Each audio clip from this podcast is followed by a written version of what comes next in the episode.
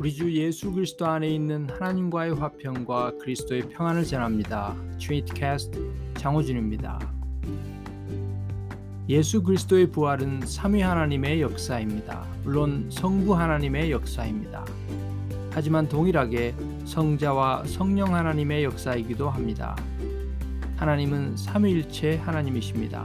세 위격이 한 본체로 계십니다. 그렇기 때문에 하나님이 그를 죽은 자들 가운데서 다시 일으키셨다는 성경의 진술은 합당합니다.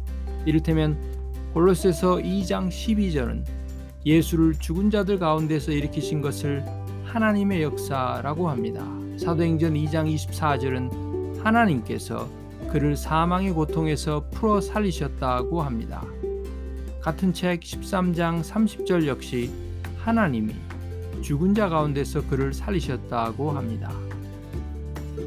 그렇기 때문에 니케아 신앙 고백과 같은 삼일체 하나님에 대한 정통 신앙 고백에 따라 엄밀하게 예수는 성부의 영광의 능력과 성자 자신의 능력과 성령으로 말미암아 다시 살아나셨다고 말할 수 있을 것입니다.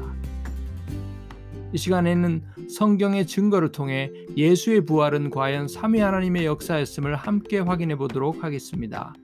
하나님이 삼위일체 하나님이시라는 진리는 다름 아닌 하나님이 구원의 하나님이라는 말이고 이 사실은 죄인인 우리에게는 복음입니다. 계속해서 이 팟캐스트를 통해 삼일체 하나님에 대해 집중적으로 다룰 기회가 있을 줄 압니다.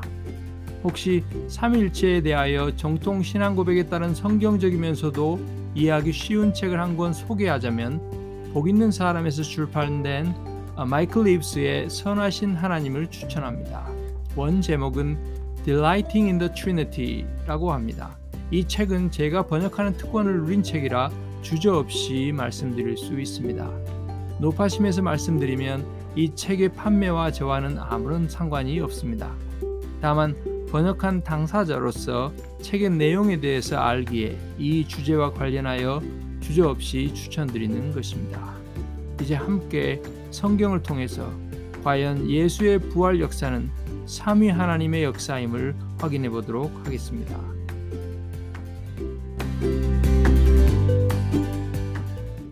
첫 번째로 예수 그리스도의 부활은 성부 하나님의 영광의 역사였습니다. 성부 하나님의 영광의 역사였습니다. 십자가에 못 박혀 장사된 예수 그리스도는 성부 하나님의 능력으로 다시 살리심을 받았습니다. 특별히 로마서 6장 4절은 장사된 예수를 다시 살리신 하나님의 능력을 일컬어 성부 하나님의 영광의 역사라고 합니다. 들어보십시오. 이는 아버지의 영광으로 말미암아 그리스도를 죽은 자 가운데서 살리심과 같이 흥미롭게도 예수께서는 죽은 나사로의 무덤 앞에서 무덤을 막고 있던 돌을 옮겨 놓으라고 명령하신 후에 주여 죽은 지가 나흘이 되었음에 벌써 냄새가 나나이다 라고 만류하는 마르다에게 이렇게 말씀하셨습니다. 네가 믿으면 하나님의 영광을 보리라 하지 아니하였느냐? 그리고 하늘로 눈을 들어 성부께 기도하신 후에 나사로야 나오너라고 명령하셨습니다. 그리고 과연 나사로는 무덤에서 다시 살아나왔습니다. 하나님의 영광의 능력의 역사였던 것입니다. 예수를 죽은 자 가운데서 다시 살리신 하나님의 영광의 역사의 리허설이었던 것입니다. 그리고 마침내 하나님의 이 영광의 능력이 그리스도 안에서 역사했습니다. 그의 능력이 그리스도 안에서 역사하사 죽은 자들 가운데서 다시 살리시고 하늘에서 자기의 오른편에 앉히사. 에베소서 1장 20절입니다. 이처럼 성경은 예수 그리스도의 부활을 성부 하나님의 영광의 역사라고 합니다. 두 번째로 예수 그리스도의 부활은 성자 하나님 자신의 능력의 역사였습니다. 성자 하나님 자신의 능력의 역사였습니다. 죽은 자가 자신의 능력으로 다시 살아났다는 말이 얼핏 들으면 말이 안 됩니다.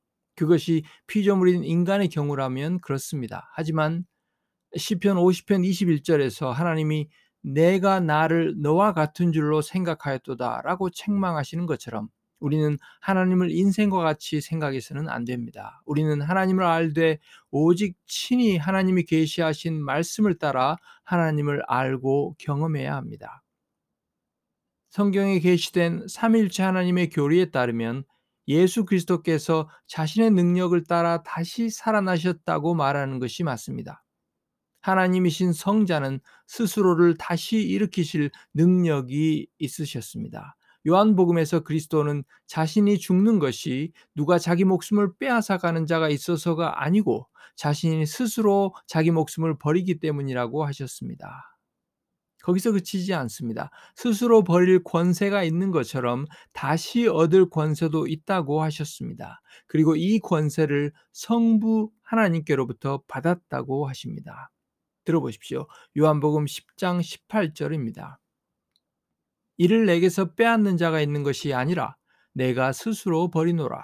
나는 버릴 권세도 있고 다시 얻을 권세도 있으니 이 계명은 내 아버지에게서 받았노라 하시니라. 아멘.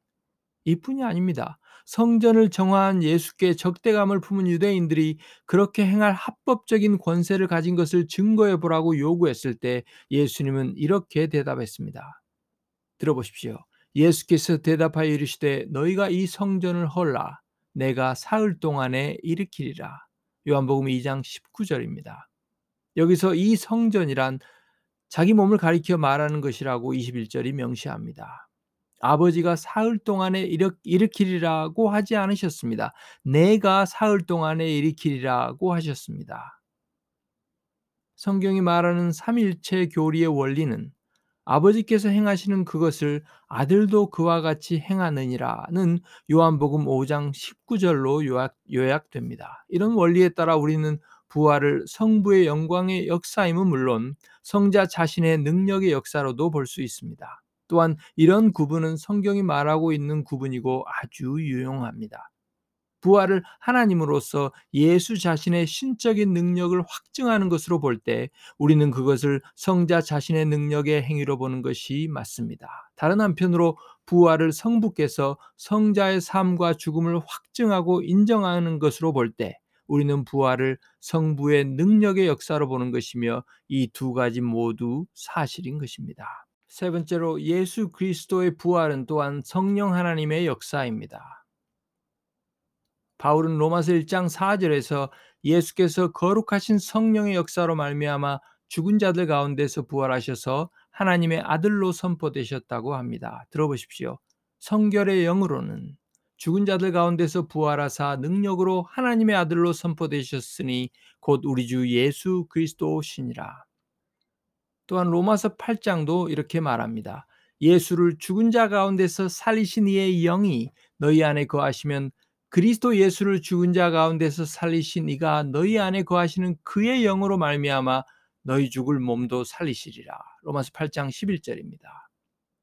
성부께서 성자에게 성령을 기름 붓듯 하시고 성령으로 말미암아 성자의 장사된 몸을 죽은 자 가운데서 살리셨던 것처럼 우리 안에 거하시는 하나님의 성령으로 말미암아 우리의 죽을 몸도 다시 살리실 것이라고 하는 것입니다. 베드로 또한 고넬료의 집에서 동일한 증거를 합니다. 나사렛 예수에게 성령과 능력을 기름 붓듯 하신 동일한 하나님께서 장사된 그를 사흘 만에 다시 살리셔서 사도들에게 나타나게 하셨다고 말했습니다. 사도행전 10장 38절과 40절입니다. 이처럼 예수 그리스도의 부활은 또한 성령 하나님의 역사라고 성경은 말합니다.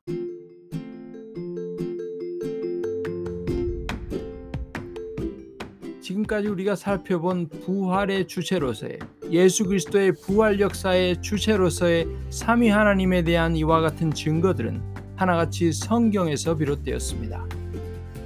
니케아 신조와 같은 삼일체에 대한 정통 신앙 고백과 원리를 통해서만 이런 성경의 일관된 삼위 하나님의 증거를 제대로 이해할 수 있습니다. 제대로 이해할 뿐 아니라 삼위 하나님을 복음의 하나님, 우리의 구원과 구원받은 우리의 거룩한 삶의 토대와 능력이 되시는 새 생명의 하나님, 부활의 하나님이신 것을 확인할 수 있습니다. 그러므로 우리가 그의 죽으심과 합하여 세례를 받음으로 그와 함께 장사되었나니 이는 아버지의 영광으로 말미암아 그리스도를 죽은 자 가운데서 살리심과 같이 우리로 또한 새 생명 가운데서 행하게 하려 함이라. 아멘. 로마서 6장 4절입니다.